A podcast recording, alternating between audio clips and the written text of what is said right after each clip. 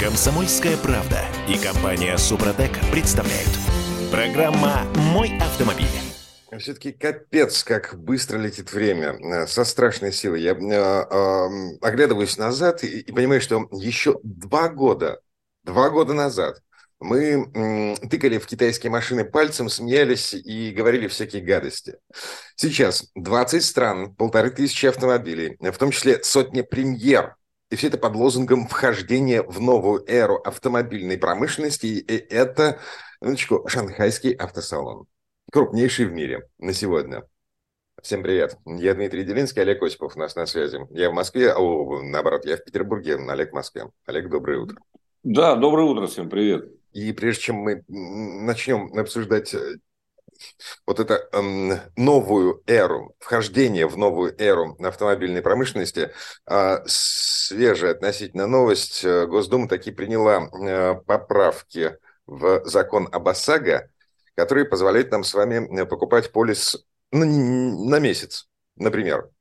Не, по-моему, в первом чтении еще, Дим. Ну, так, эм, я понимаю, что, в общем, на первом чтении много чего может затормозиться, э, в смысле даже не дойти до второго. Десятилетиями некоторые законопроекты лежат под сукном, покрываются пылью. Но, тем не менее, а, движение в нужном направлении. Вот. Ну что, все-таки с салона сначала. Угу, хорошо, давай. Да, хотя о нем ничего не понятно, честно сказать. А, мне посчастливилось, я был на многих салонах э, мировых, там от Детройта до Токио, э, и мне это хорошо известно. То, что происходит в Шанхае, я честно скажу, пока еще рано говорить о том, что там э, самого интересного, концептуально важного, и почему это новая эра. Это новая эра, может, для Китая, так сказать, э, но мира...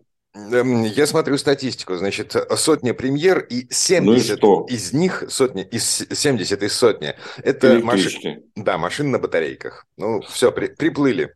Ну и что тут нового, так сказать? Ну, собственно, да, зеленела и Женева в свое время, и Франкфурт, и так далее, да? И 100 премьер – это не предел мечтаний. Бывало и больше, бывало и меньше. А главное, какие они? Вот ты знаешь, конечно, судить о салоне э, просто по интернет-публикациям нельзя. И информация крайне скудная. Правда, надо заметить, что салон вообще-то открывается только завтра. Э, то есть завтра, послезавтра это будут бизнес-дни так называемые. В принципе, он продлится до 27, если не ошибаюсь, а, апреля. Поэтому еще появится много публикаций. Но те фотографии, которые я вижу вот сейчас – в общем, честно скажу, совершенно искренне, на них без слез смотреть трудно, потому что, обратите внимание, они, они, они все одинаковые. А на некоторые, я вот смотрю, например, на Nissan, да, ну при чем тут Китай, в общем понятно.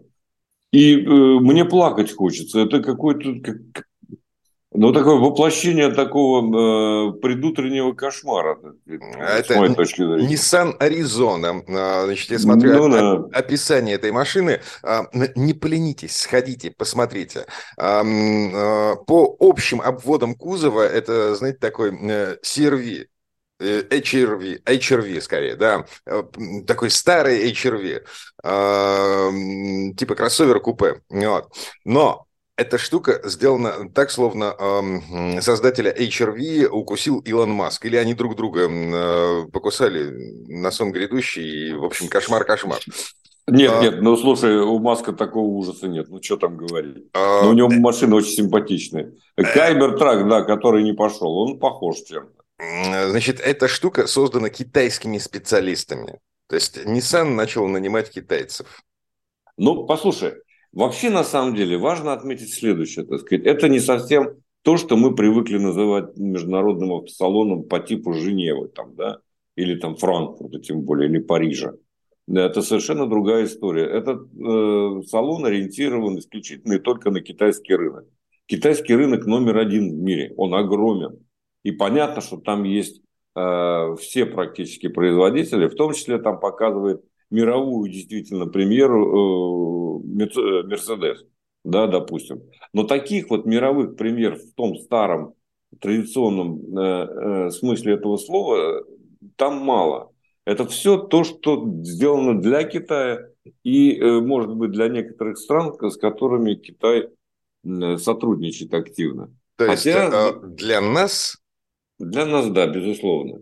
Для нас, да, но у нас все это не пойдет, потому что э, вот эти вот новейшие разработки, которых большинство, э, значит, электрические, они, к сожалению, если и приедут, то с некоторым, мягко говоря, запозданием если угу. вообще доберутся до нашего рынка. Да? Тем более, что Но... А, все это стоит каких-то космических совершенно денег. Это, во-первых. Во-вторых, вот. А, у нас нет инфраструктуры для того, чтобы все это пользовалось спросом.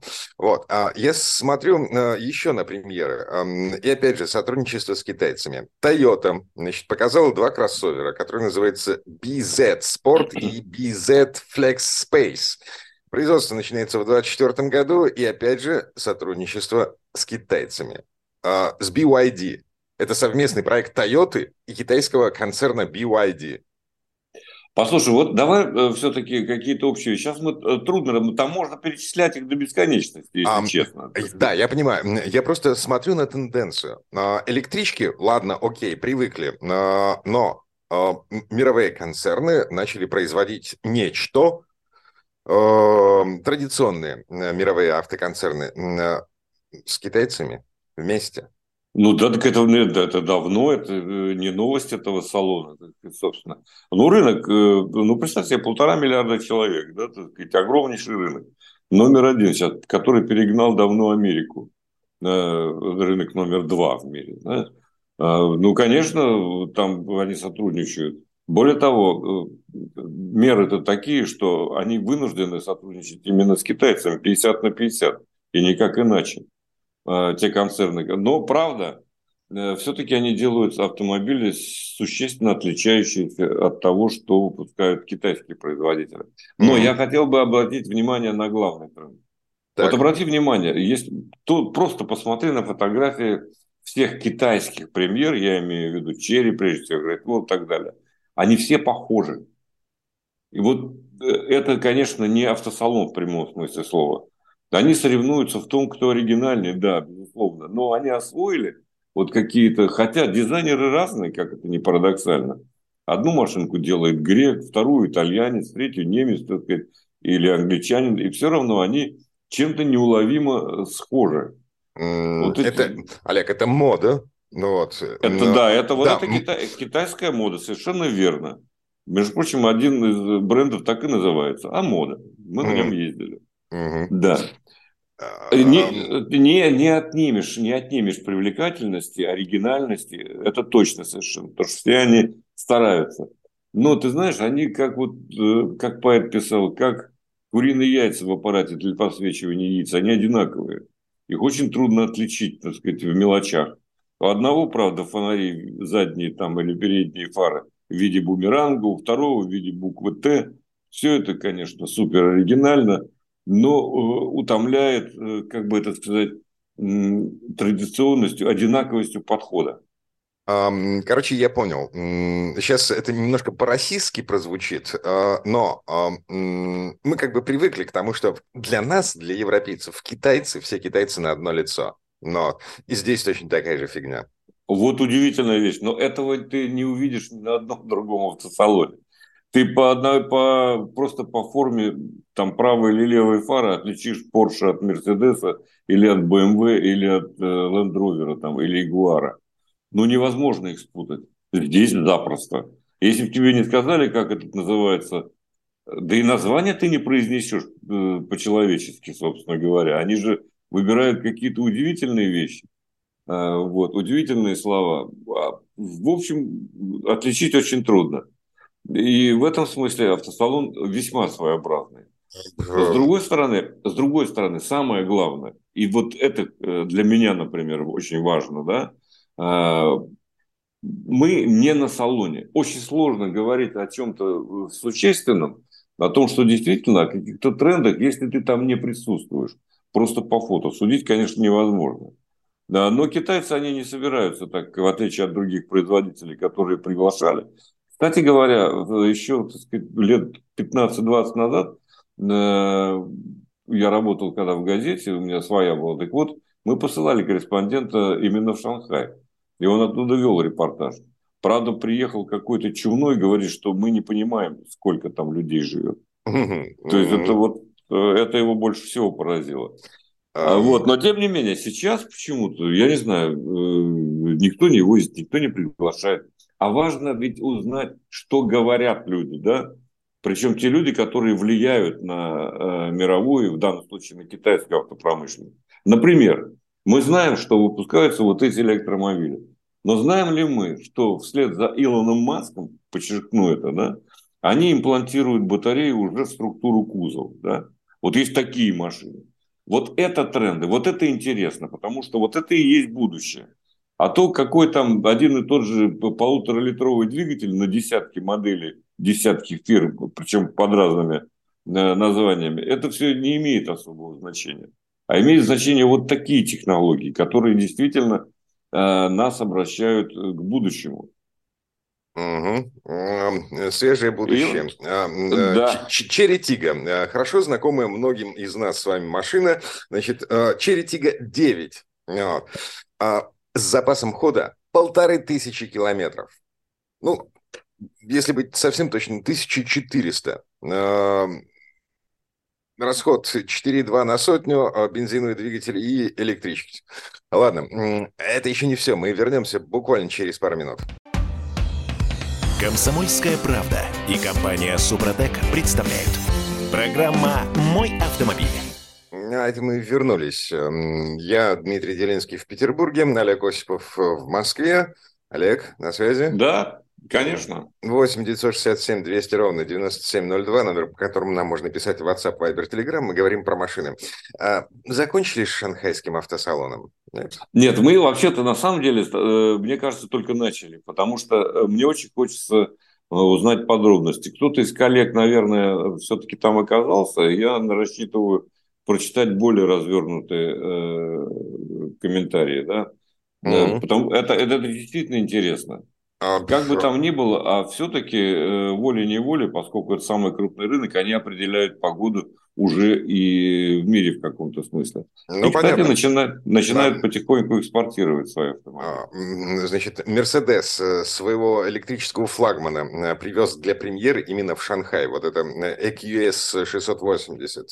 Совершенно абсолютно роскошная космическая машина. И ее премьера вот в Шанхае. Ладно, давайте вернемся на нашу российскую землю. У нас тут своя собственная сермяжная правда, свое собственное представление о прекрасном.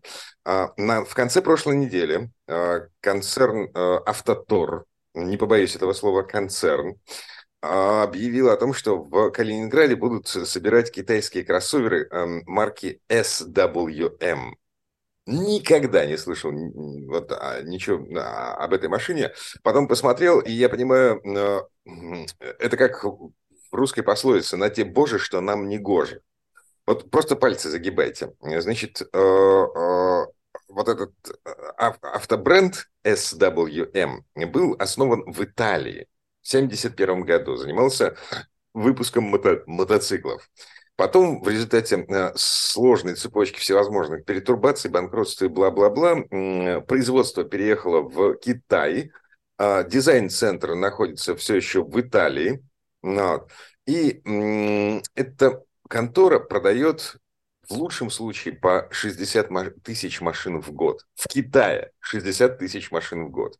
В 2022 году продала 28 тысяч автомобилей. И вот сейчас эти самые SWM приезжают в Россию. Эм, у меня один вопрос. Почему мы подбираем то, что плохо лежит. Потому что ну... с, с нами никто сотрудничать не хочет из больших, серьезных. Эм, ну, как так получается, что вот эта хрень, которая э, в Китае стоит 948 800 рублей в пересчете на деньги по текущему курсу юаня, вот эта хрень, которая не пользуется вообще никаким спросом, для Китая 28 тысяч машин за год проданных, это, вот, это меньше, чем слезы слезинка младенца.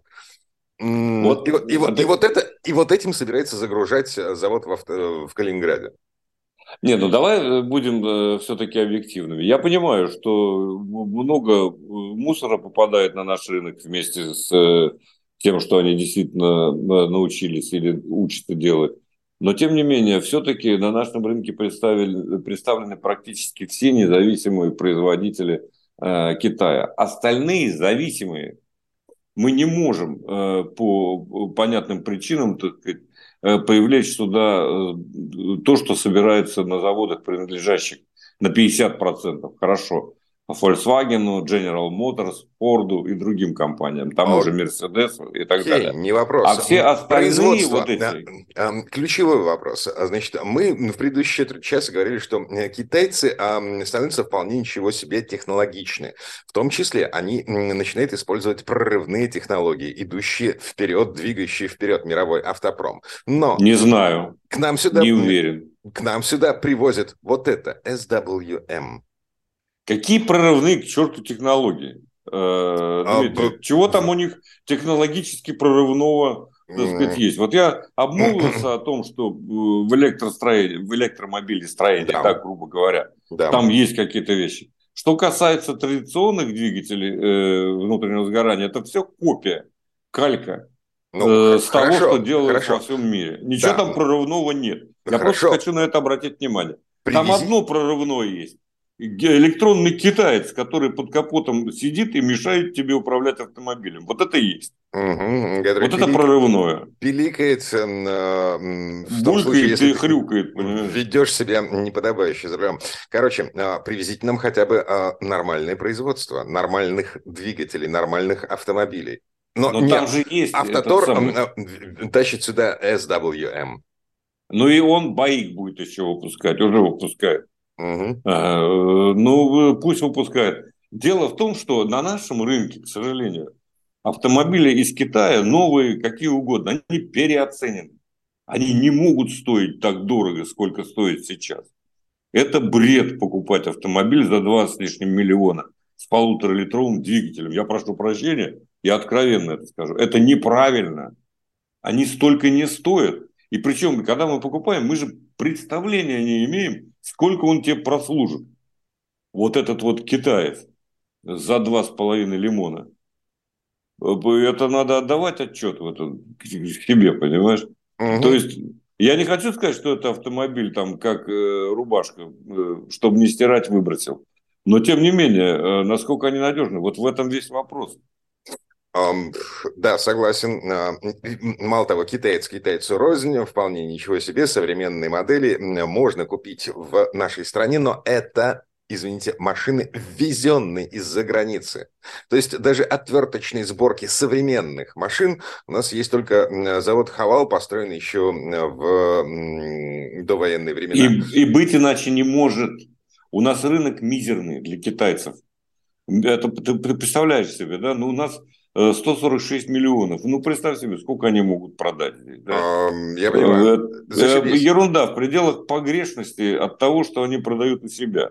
Поэтому mm. никто не будет налаживать здесь выпуск моторов, то есть э, э сбитые, сбитые летчики, никому на китайском рынке нахрен не нужные автобренды, автопроизводители э, будут тащить сюда, в Россию, свое производство для того, чтобы ну, каким-то образом попытаться расширить рынок сбыта. Вот этот самый SWM, э, значит, младшая модель, которая называется G01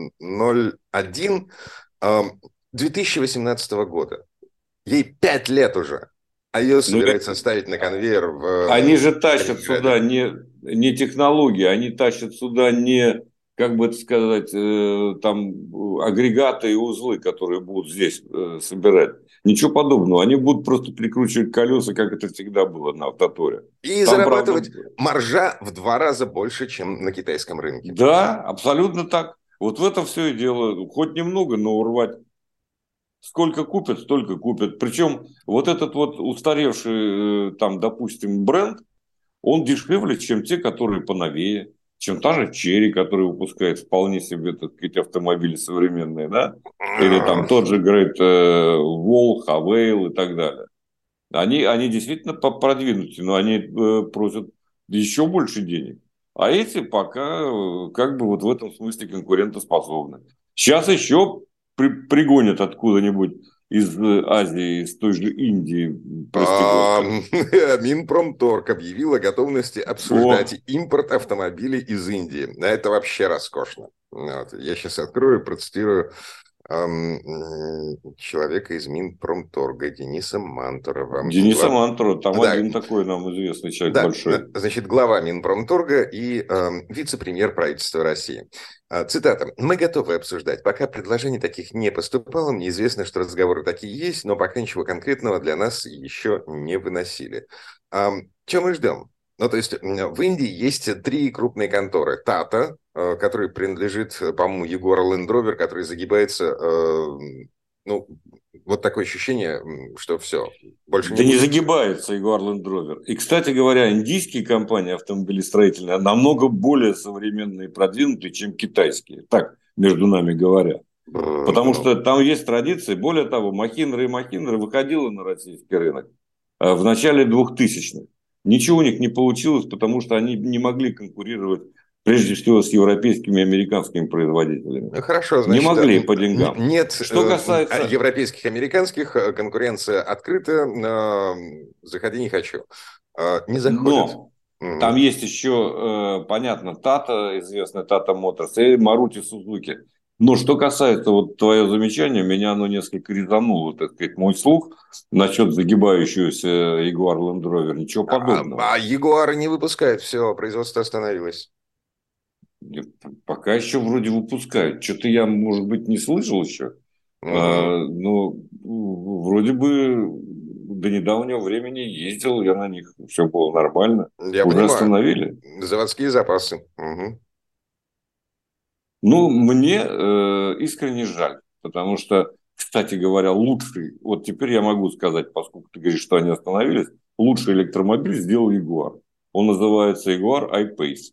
Я на нем лично ездил, э, и это, конечно, автомобиль, который превосходит по своим э, характеристикам и по удобству многие другие аналогичные экземпляры. Из той же Англии, из той же Германии. Понятно. За сколько времени эта машина добирается от Москвы до Петербурга? Это я не знаю, смотря какую зарядку построите. Кстати вот, сказать, да. Э, кстати сказать, да, понятно. Это главная проблема, между прочим, в том числе связанная с китайскими электромобилями. Потому что в Китае есть уже зарядки. Вот, кстати, прорывная технология. 800 вольт э, фигачит себе, э, за полчаса заряжает автомобиль и э, обеспечивает запас хода там чуть ли не на тысячу километров. Вот это да. Но у нас и 150 нет. Угу. Так, сейчас перерыв, реклама новости. Вернемся через пару минут. Комсомольская правда и компания Супротек представляют. Программа «Мой автомобиль». Я прошу прощения за неточность. Дмитрий Делинский на проводе из э, Петербурга посыпаю э, голову пеплом. Значит, э, концерн, ну, в смысле, автопроизводитель Ягуар, принадлежащий индусам из Таты, а, он не остановил производство. Ну, он, слава богу. Да, он остановил выпуск новых моделей. То есть а, они, во-первых, сокращают модельную линейку, а, сократили еще, а, сколько там, полтора года назад. Во-вторых, заморозили все проекты, не связанные с электричеством. Вот. Ну, то есть до 2025 года никаких рестайлингов, никаких новых моделей, вообще ничего. Ну, а, а другая крайность, э, если не сказать больше, как обычно бывает mm-hmm. это дело. Это Но, в принципе, существует прочим. бренд. Да, mm-hmm. спасибо, что напомнил. Так, Может, 8... другим темам. Мне надоело уже китайцев обсуждать, честно сказать. Хотя есть еще о чем поговорить. Да, 8 967 200 ровно 9702. Если у вас есть какие-то вопросы, мысли, если мы что-то пропустили, э, э, что касается машин, ну вот, пишите, не стесняйтесь. WhatsApp, Viber, Telegram, даже смс принимаем.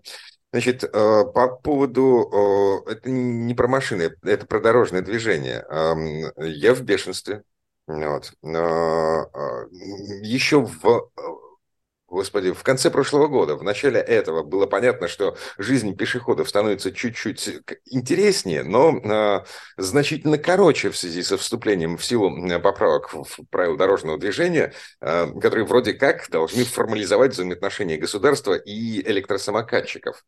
Ну, собственно, как и ожидалось. У нас есть жертвы многочисленные, у нас есть пострадавшие, еще более многочисленные, и позиция Минтранса по этому поводу. Есть официальный ответ в наш питерский ЗАГС от Министерства транспорта Российской Федерации, в котором говорится, что э, мы посмотрим на правоприменительную практику, сейчас менять ничего не будем, к осени пересчитаем число погибших и, возможно, что-нибудь поправим. Нормально? Слушай, а что они могут сделать с другой стороны? Вот чем мы все время так перекладываем? Откатить, откатить назад. Откатить в смысле назад? Ну, в смысле, отменить вот эти самые поправки в правила дорожного а движения. А зачем их отменять? Они что, плохие? Они... Или они как-то не пытаются регулировать движение этих самых обладателей СИМов, так называемых? Они пытаются, они пытаются регулировать, но эм, это, это Они, послушай, Короче, э, смотри, а, если на проезжей части нет возможности для а, передвижения велосипедистов и электросамокатчиков, если это скоростная дорога, если это трасса со скоростью, по 80 км в час, ну, неважно. Короче говоря, самокатчик с разрешенной скоростью 25 км в час может двигаться по пешеходным, пешеходным тротуарам. Вот. Нет, да. по-моему, там... А, это только в парках ограничение 5, 5 километров в час. Да, да, да, да, в специальных да. зонах, да. 25 это много, мало. Слушай, ну что-то сделано, это первый шаг. И вот эти изменения, они вступили это всего лишь 1 марта, да, как мы с тобой знаем. Угу. И сейчас что-то переделывать лихорадочно, а, мне кажется, смысла никакого нет. И потом, почему считаешь, что если вот э, Минтранс там, или ГИБДД или кто-то, так сказать, не займутся всерьез, э, значит, не будет непорядка. И главное запретить. А зачем? Вообще-то говоря, это наша ответственность. Это ответственность каждого человека, который использует средства индивидуальной мобильности. Олег, и а вот сколько, о чем сколько, можно сколько... я скажу? Да, конечно. Да. Значит, дело в том, что невозможно одними э, регламентами заставить человека вести себя прилично. Нельзя. Да, да, да? целиком полностью согласен. Вот, поэтому нужно первое, что сделать, везде написать, э, расставить эти, я не знаю, таблицы, плакаты, вместо, так короче говоря, нужна социальная реклама для того, чтобы люди осознавали, что ездить быстро нельзя по тротуарам, людей сбивать нельзя, да, вот элементарные банальные вещи надо говорить. Олег. вдалбливать в тупые головы, если не доходит без этого. Элементарная банальная вещь. Значит, Геленджик лет прошлого года. Я с ребенком, с женой иду по пешеходной дорожке. Это променад геленджикский. А, а, этот променад устроен таким образом, что а, там есть широкая часть, широкая аллея, которая предназначена исключительно для тех людей, кто передвигается на своих двоих, и через, эм, скажем так, газон эм, с пальмами, с какими-то кустами, через газон от этого места, есть специальная выделенная полоса для людей на самокатах, электросамокатах, велосипедах. Она обозначена желтым. Значит, э, там нарисованный пешеходный переход, сделано вообще все. Э, единственное, что ограничители не поставлены, э, ну, как бы это было уже совсем верхом издевательства, если бы эту полосу сделали полностью обособленной от всего остального трафика. Ну так вот, ушлепок с девицей сбивает моего ребенка на электросамокате, двигаясь по пешеходной части Геленджикского променада. Знаете, что он Я сказал? надеюсь, ты его догнал? Да, естественно. А они упали сами. Вот. Значит, а, знаете, что он сказал, когда поднялся и отряхнулся? За ребенком следить надо. Я его чуть не придушил на месте, потому что, а, сука, слева в 10 метрах от этого места выделенная полоса для тебя, дебил. Ты сдержанный человек. Я бы придушил все-таки, честно скажу. Хотя, если... Ну ладно, значит, смотри, вот, к сожалению, так да, обстоят дела. Сколько людей у нас садится пьяными за руль? Хотя все прекрасно понимают, что пьяный за рулем – это убийца, потенциальный убийца. Сколько людей у нас, с, господи, нарушает правила дорожного движения, потому что, а, проскочу, вот тут мигающий желтый, а, красный загорелся, ладно, неважно, добавлю газа, а, Дима. пока все, все остальные тронутся, я, я тут успею. Сколько Старая история, главное. Значит, смотри, mm? во-первых, за первые три месяца этого года, как мы с тобой обсуждали, увеличилось количество, к сожалению, аварий. Аварийность да, возросла. И уменьшилось а количество пьяных, пьяных уменьшилось за рулем mm-hmm. на 30%. Э, Это серьезное достижение. Но я не об этом хотел поговорить, не о пьяных опять в очередной раз. Их уже э, мизер совершенный. А о том, что, пожалуйста, посмотрите, э, как действуют в этом отношении в других странах. Например, в Париже запрещен кикшеринг, да, вот этих вот самых электросамокатов. Еще э, нет до конца, не совсем. Ну, не до конца, но они вот, они, так сказать, они там э, решили, запретили, допустим, или запретят. Кое-где в каких-то городах запрещен. У нас разрешен. Может быть, если мы не хотим, чтобы сбивали на дорогах людей, чего придумывать неисполнимые правила, когда можно просто запретить ездить вообще. Да? Но если так стоит вопрос, если ты... Ну, давайте запретим. Я не знаю, э, с автомобилями вряд ли получится. Народ едва ли согласится, чтобы запретить использовать автомобили. Чтобы воздух пах фиалками, никого не сбивали. И пьяные за руль не садились. Давайте запретим рули. Ну, mm-hmm. к этому же все, так сказать. Э, короче говоря, э, мы с тобой понимаем, что все, разумеется, упирается в культуру, как во всех сферах жизни. А, Если... до, до тех пор, пока нас не начали штрафовать за непристегнутый ремень, мы не пристегивали ремень. Увы. Хорошо, начали штрафовать. Значит, штрафуйте. Я бы вот того утырка, который, так сказать, э, сбил твоего ребенка, я бы, конечно, его просто так не отпустил. Э, это безусловно. И в конце концов его можно было сдать в полицию, между прочим. Угу. Он э, причинил ущерб, это совершенно очевидно. Это была бы хорошая наука. Но что делать? Всегда есть э, вот эти, так сказать, э, маргиналы. Это определенный процент от населения. Они существуют. От них никуда не денешься. Либо они слишком тупые, их неплохо учат в школе. Что тоже правда. Но а... есть еще одна проблема. Я прошу так. прощения, но я скажу о том, что я вижу в Москве, да, так сказать, вот в районе Отрадная, например. Там имитация того, что сделано велодорожкой. Вот это отвратительно когда любое хорошее начинание можно превратить в издевательство над здравым смыслом. Там на обычной дороге в правом ряду между парковок нанесена, так сказать, специальная оранжевая разметочка для велосипедистов, которая при каждом повороте прерывается, а потом начинается вновь. Ну, какой-то совершенный идиотизм. Ехать невозможно. А, потому что там, где стоят машины, где паркуются, где, так проезжая часть начинается – разрешенная скорость 40 или 60, это все равно много для автомобиля. То есть полный э, бред и полный бардак. Но отчитались. Нанесли разметку, все, задание э, партии правительства выполнено, понимаешь. Вот это вот самое страшное есть, когда все превращается в фарс.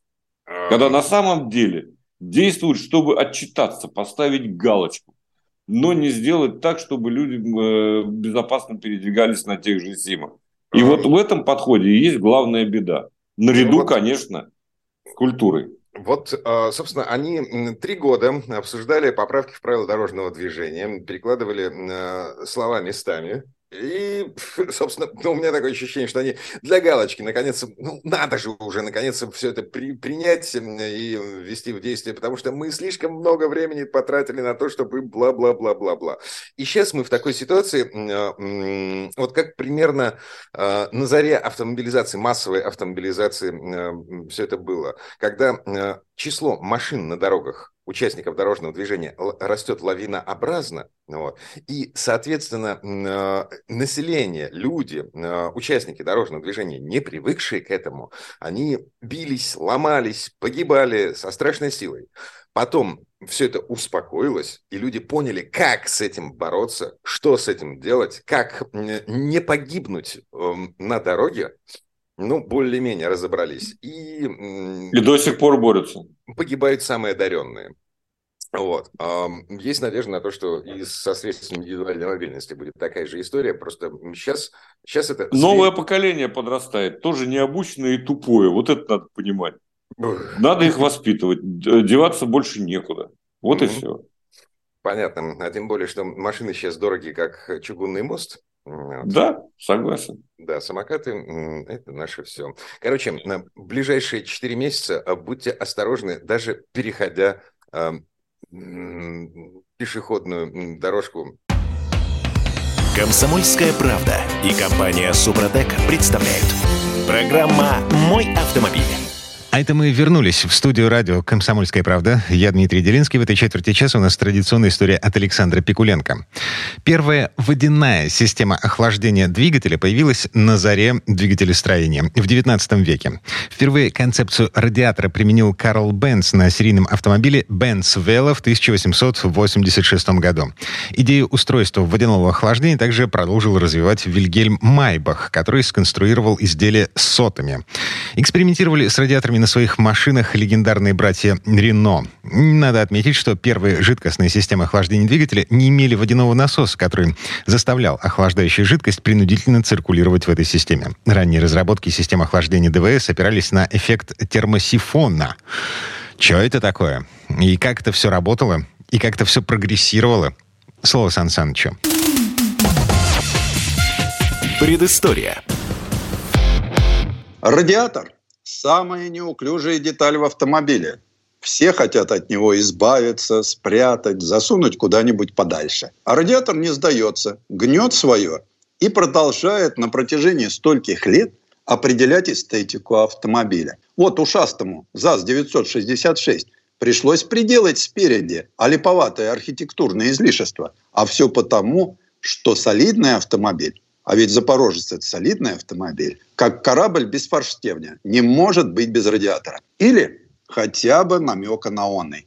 Радиаторами восхищались классики. Мое любимое у Виктора Шкловского – «Паккарт». Я знаю его в радиатор. А никуда не деться. Сперва появляется радиатор, а уже за ним и весь автомобиль. Раз так, то обрамление радиатора, а следом и решетку, защищавшую его от камней – все компании принялись использовать в качестве главного элемента узнаваемости автомобиля. Впрочем, случались и исключения.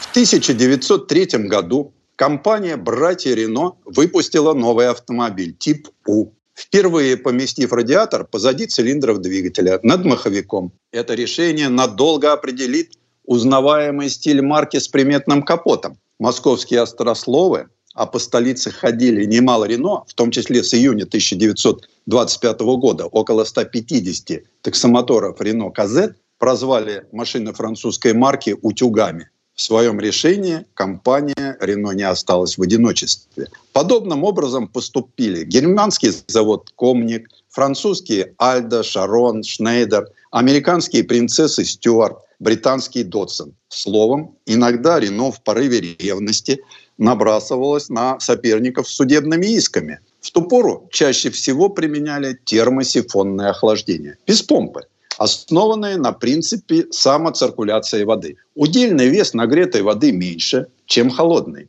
Более легкая горячая вода поднималась в верхний бачок радиатора, а холодная стекала обратно в водяную рубашку двигателя. Чем выше верхняя точка замкнутого контура, тем быстрее происходит циркуляция, и тем эффективнее радиатор. Можно подумать, что именно этого добивался Луи Рено и его механики. Однако снизу радиатор подпирал маховик. И значит, нижняя точка контура расположена тоже выше обычного. Выходит, выгода не в этом. А в чем же тогда? Такой радиатор не заслоняет водителю дорогу значит, можно увеличить его размеры и площадь охлаждения. Радиаторы Рено беспримерно широкие. Им приходится ловить воздух, отражаемый капотом и крыльями. Кстати, технические книги начала 20 века подтверждают, охлаждение у радиаторов Рено не столь эффективное, как у машин нормальной схемы. Логика Рено заключалась, скорее всего, в том, чтобы защитить радиатор от летящих камней и от забивания пылью. Кроме того, двигатель удобнее и безопаснее было обслуживать. Побочно водители, в особенности таксисты, получали бонус. Зимой их согревало тепло от радиатора. В 1928 году Рено по предложению главного конструктора Шарля Серра, по другим документам он Эдмон Серра, все же принял решение переносить радиатор вперед. Готовилась к производству первая высококлассная модель Реностелла – с рядным восьмицилиндровым двигателем. Эффективность охлаждения начинала играть принципиальную роль. Однако все настолько привыкли к утюгообразным носам Рено, что, сохраняя преемственность стиля, первый передний радиатор пришлось сделать наклонным, чтобы он поместился в утюге. Если бы этим дело и закончилось. Как нескладный подросток не знает, куда деть руки, Рено не знала, куда пристроить радиатор. Но наблюдать за его перемещениями в автомобилях марки забавно и поучительно. Так, на автомобилях Рено начала 20-го столетия применялся радиатор с ребристыми трубами, расположенными по обе стороны от капота. Такой был на четырехцилиндровой гоночной модели тип К, известный также под собственным ником Париж-Вена. Радиатор Рено тип К состоял из труб с многочисленными ребрами, объединенных латунным трубопроводом в единую циркуляционную систему. Каждый радиатор обслуживал свою пару цилиндров. А вот Рено типу поступил в продажу в 1904 под капотом стоял четырехцилиндровый мотор рабочим объемом 3050 кубических сантиметров, развивающий номинальную мощность 14 лошадиных сил. Автомобиль массой 1200 килограмм мог развивать скорость 70 километров в час. На маховиках двигателей Рено отливались лопасти, чтобы помогать отводить горячий воздух из подкапотного пространства и от радиатора. А вездеход Рено MH был с колесной формулой 6 на 4 и демультипликатором. В 1923 году, повинуясь моде, радиатор Рено спрятали под капот, оставив снаружи акульи жабры воздухозаборников. Это усугубляло теплонагруженность мотора. Несмотря на неэффективность радиаторов, вездеход Рено MH в январе 1924 года отлично показал себя в пробеге по Сахаре из Алжира в Нигер и других пробегах. Прима Стелла, Мона Стелла, Вива Стелла, Нерва Стелла, Рейна Стелла. Словом, до первой звезды нельзя. В начале 30-х модели Рено обрели собственные имена. Звезды Рено 30-х даже эмблему собственную получили в виде перевернутой пятиконечной звезды. Внешне же эти машины мало отличались от какого-нибудь Крайслера. Облицовка радиатора подкачала. Под капотом у Рено Вивастелла выпуска 1933 года расположился шестицилиндровый двигатель рабочим объемом 3,2 литра. Он развивал 65 лошадиных сил. Радиатор здесь уже практически устоявшейся конструкции, за исключением, пожалуй, одной детали. Сквозь верхний бачок проходит тяга управления жалюзи декоративной облицовки. Зимой попона этому автомобилю не нужна.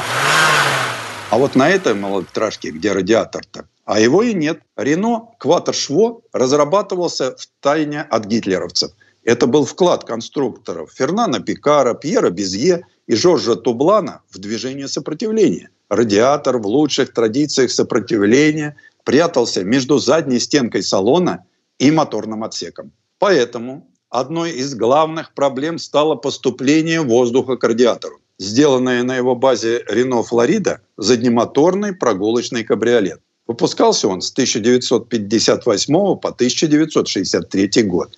Экземпляр шоколадного цвета подарили Никите Хрущеву во время его визита на завод во Флене в 1960 году. А как отменно было организовано подкапотное пространство Рено Флорида. Четырехцилиндровый рядный двигатель рабочим объемом 845 кубических сантиметров развивал 40 лошадиных сил.